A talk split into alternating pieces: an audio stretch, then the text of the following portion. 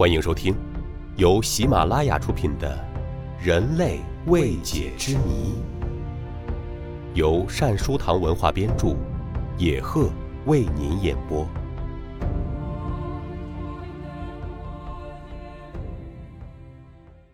第二集：人类多少岁了？我们走了多远？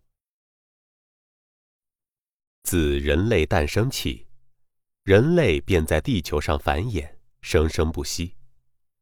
由此，相关问题也便接踵而至。人类到今天究竟高寿几何呢？这是我们不禁要问的问题。人类学家对人类祖先的研究将告诉我们相应的答案。自从达尔文创立生物进化论之后，多数人相信人类是生物进化的产物。从地球上的第一个人诞生到现在，人类已经经历了很长的历史长河，历尽沧桑，才进化为现代人。现代人和现代猿有着共同的祖先。但人类这一支系是在什么时候，在什么地方，从共同祖先这一总干上分离开来的呢？原始人类又是在什么时候转化为真正的人类的？按照圣经里的说法，人类、地球、宇宙，其实相差只有几天而已。因为圣经上说，上帝用六天造世界和人。从亚当到亚伯拉罕是两千年左右，从亚伯拉罕到基督是两千年左右，基督到现在也差不多两千年左右。照这么说，人类历史或者说宇宙历史只有六千年左右。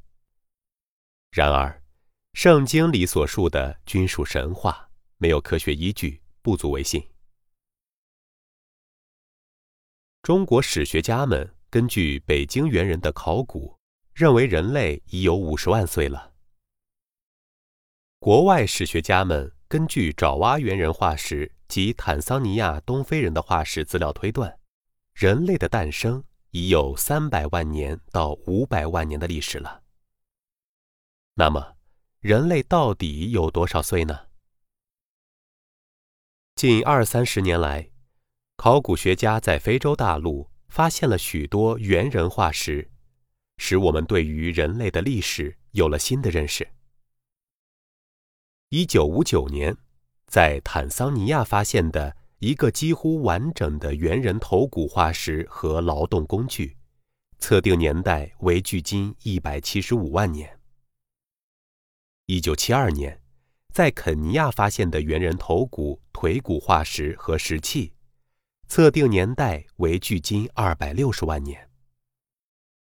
由一九七三年开始，在埃塞俄比亚的哈达一带三百三十万至二百九十万年的地层里，陆续出土了大批人类化石。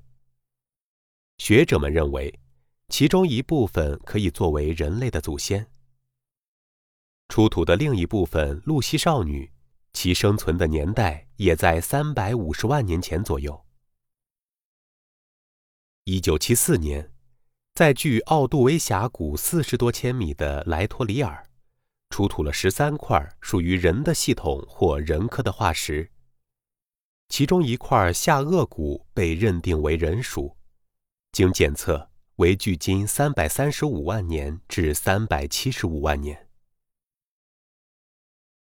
一九六五年，布帕特森在肯尼亚的图尔卡纳湖西南的卡纳，发现一块肱骨化石，定位四百万年之前。此化石与现代人肱骨相似，以功能鉴别法分析其功能也与人类相似。一九三二年到一九七六年，国际科考队。在埃塞俄比亚的奥莫盆地发现七十多个地点都有人类化石，年代最古老的在四百万年前。一九八四年，肯尼亚科学家与美国科学家们在肯尼亚发现了五百万年前的古人类颚骨化石。参加发掘的古人类专家皮尔比姆说：“以往的发掘表明，东非一带在三四百万年前就有了人类。这次出土的化石又把人类的年龄推进了一百万年。尽管这些遗骨没有石器半存，有的还在争论，但总的来看，通过化石形态与功能鉴别法。”已经确定其归人属。如果按先木器论的观点来看，他们就是通过木器制造而转变成人的。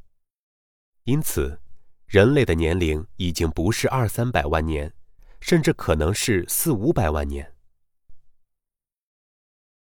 综上所述，人类的年龄可能有五十万年、一百万年、两百万年、三百万年。四百万年、五百万年等，但是这些论断没有一种可以作为定论。就目前情况来看，三百万年之说属于多数。但世界上发现的最古老的打制石器也不过只有两百五六十万年。尽管先木器论与先木器时代论的说法还有争论，但是。地球上拥有的广大新生代地层、温暖和寒冷交替变化的气候记录，以及在这些地层中已经发现的大量的灵长类化石，特别是多种古猿的化石，这些都为研究人类的诞生时间提供了丰富的资料。相信，随着考古学与人类学的不断丰富，人类年龄的说法还会增多。